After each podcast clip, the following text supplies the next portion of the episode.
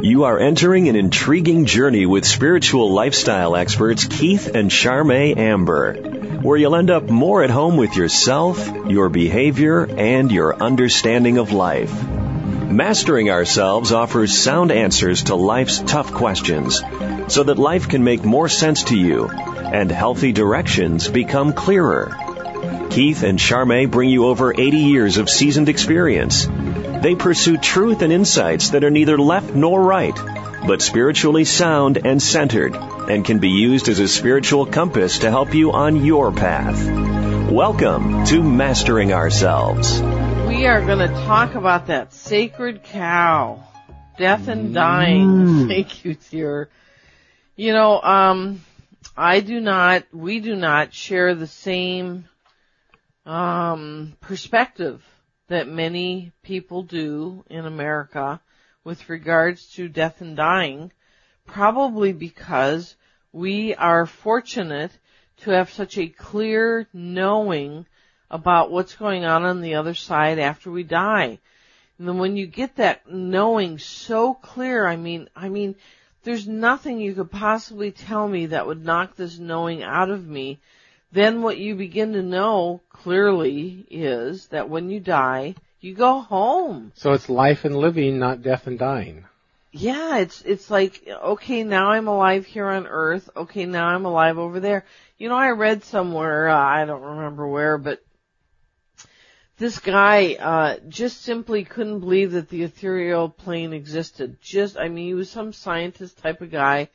And he was pretty stubborn and stuck in his ways and, you know, just couldn't imagine it.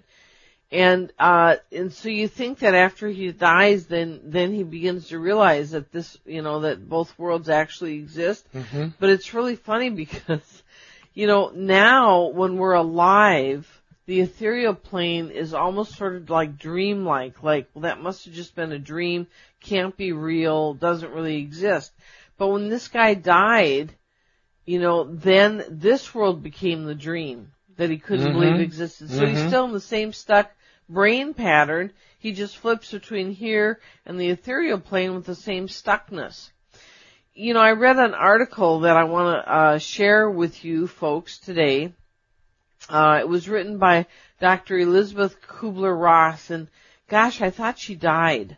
I thought I had read a while ago that she died. So I think this might have been Uh, written, um, I mean, t- written with permission from one of the works she had done before she died. Mm-hmm. Don't you remember that? I thought so. Yeah, I thought But she... I, I don't know. Okay. So anyway. Well, I wanted to make a comparison. Um, it, it might be helpful to just realize or affirm that life and death to us is like a caterpillar turning into a butterfly, then they turn into you know, a caterpillar. You know, she uses the same example in this article. Oops, I'm I'm getting too transparent that, here. We're getting too transparent. It's true though. Transparency. You know, when when you when you go from the ethereal plane from your soul here, it's like you're in a cocoon and you, you break the cocoon away and then you're in the physical form. Whole different form. Reality. That's right. And then you go through your life and then you go back to that cocoon thing yeah. and move back into the ethereal plane. Think of the caterpillars. They don't eat the flowers that I know of. They just eat the leaves of the stems. But think of the butterflies. They don't eat the leaves of the stems. They eat the flowers. They're in two different existences. One's land-bound. One can go on land or air. They're just in two completely different worlds. By the way, if you'd like to call in today for a healing reading, you may do so at one eight hundred three three six two two two five. Everybody who calls in, Uh, with a question that you can ask on air, we are giving a free Wisdom Toning Series C D. They're really good. We've gotten great reviews on them. Uh, and they're available. We'll send one out to you for free. So call in one eight hundred three three six two two two five with a good question and you can have one free. You know, uh, Doctor Elizabeth Kubler-Ross did a tremendous amount of really, really good work around death and dying to help people break through the stigma of death and dying. And, uh, you know, her point was that, you know, when you're sitting there with somebody and they say, I'm going to be dying soon, most people go, oh, don't say that, don't say that, and they brush it away because they don't want to deal with it. They don't want to hear it. They don't want to go down that path.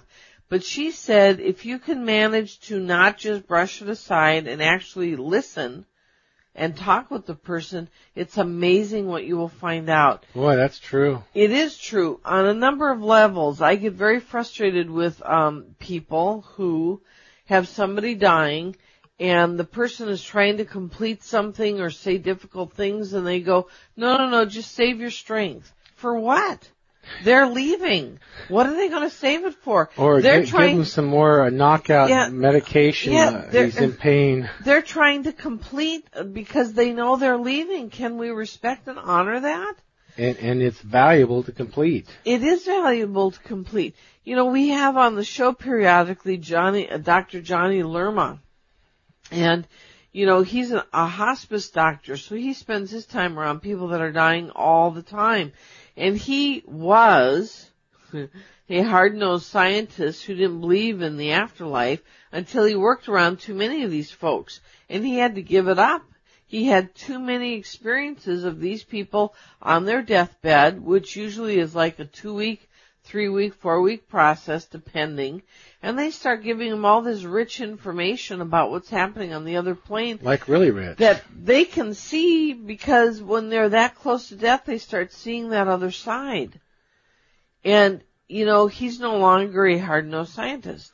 Well, you know, well like, you know, there's my dog I had when I was a kid. I never forgot that dog. It meant so much to me. Right. And he's right here with me. Don't you see him?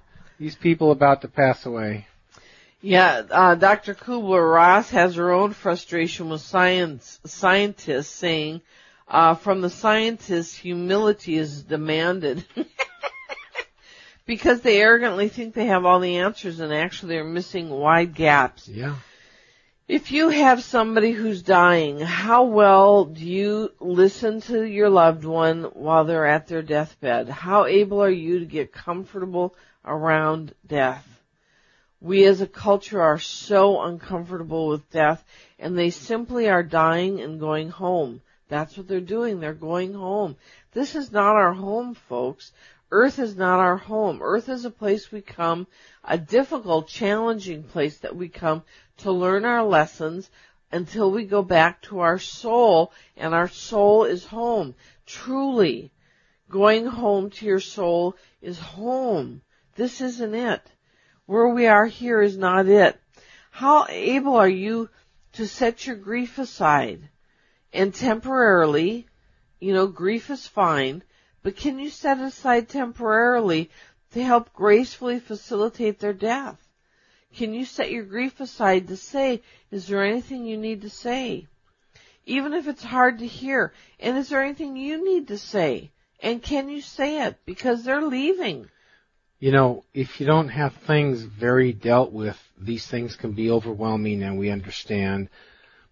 So while we're alive, you know, try to be courageous enough to ask questions. And, you know, if you see yourself, I, I need this person, I'm needy for them, try to find a way to get your own self whole, because neediness off somebody else is demeaning, it is not whole, and it is not a security. You know, we're talking about insurance policies. This is not a good insurance policy. You are not assured of anything besides when this person goes, it's a catastrophe for you. So we need to get beyond that and find the substance of person and soul and wholeness that's in your core self. And everyone has that.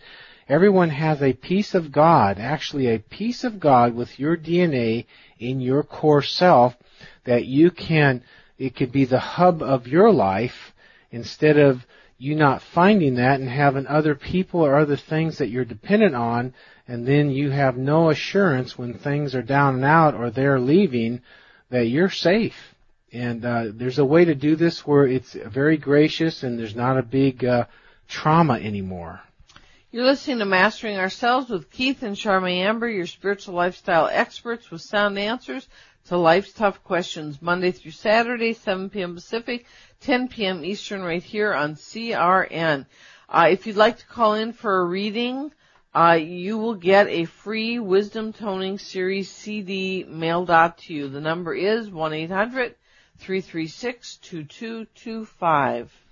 You know, um, scientists try to prove things for the brain. And, you know, that goes pretty slow because the brain compared to intuition is very thick and slow. You know, and they think that it's the zippiest, fanciest mm-hmm. uh, tool available. And the only to, valid thing. Available to humans. And it's not true. Intuition and universal knowledge is so far superior, yeah. It leaves it in the dust. We have thousands and thousands of examples of intuition that are uh, like uh, made the shortcut. And, you know, a lot of people would say, how on earth did you know that? Not us only, but many people we know, including ourselves.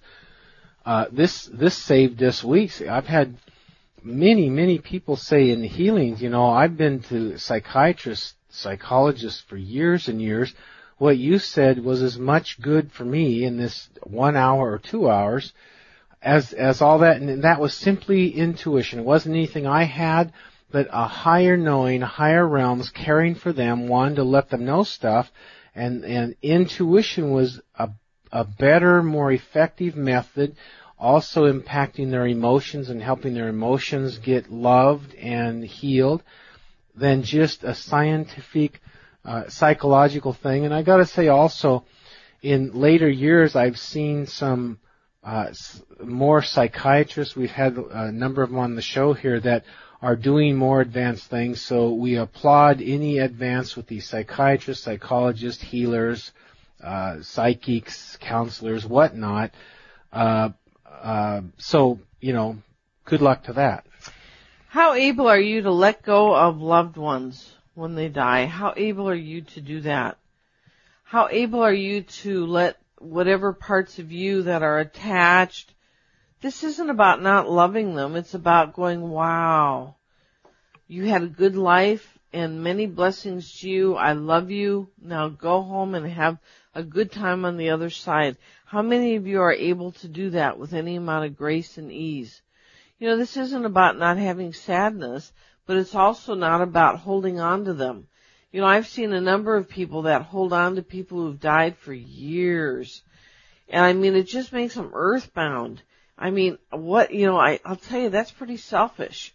I mean, these people do not want to be earthbound. They want to move on.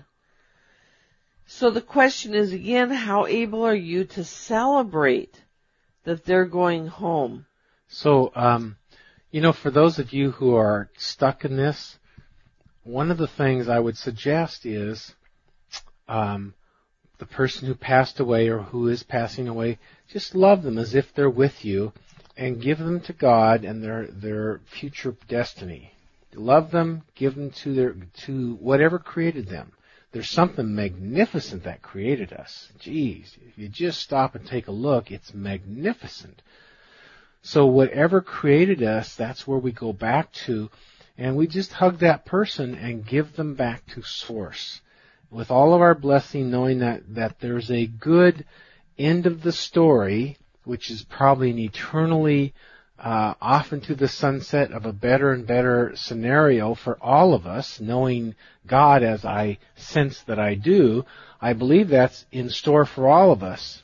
So love that person and give them to God, and then maybe meditate or get some counseling or get get on about doing things that fulfill you and get you closer to your own core wholeness and truth. You're listening to Mastering Ourselves with Keith and Charmaine Amber, your spiritual lifestyle experts helping humanity wake up one show at a time. Hey, would you like to call in today? The phone lines are open. Uh, the number is one eight hundred, three three six, two two two five.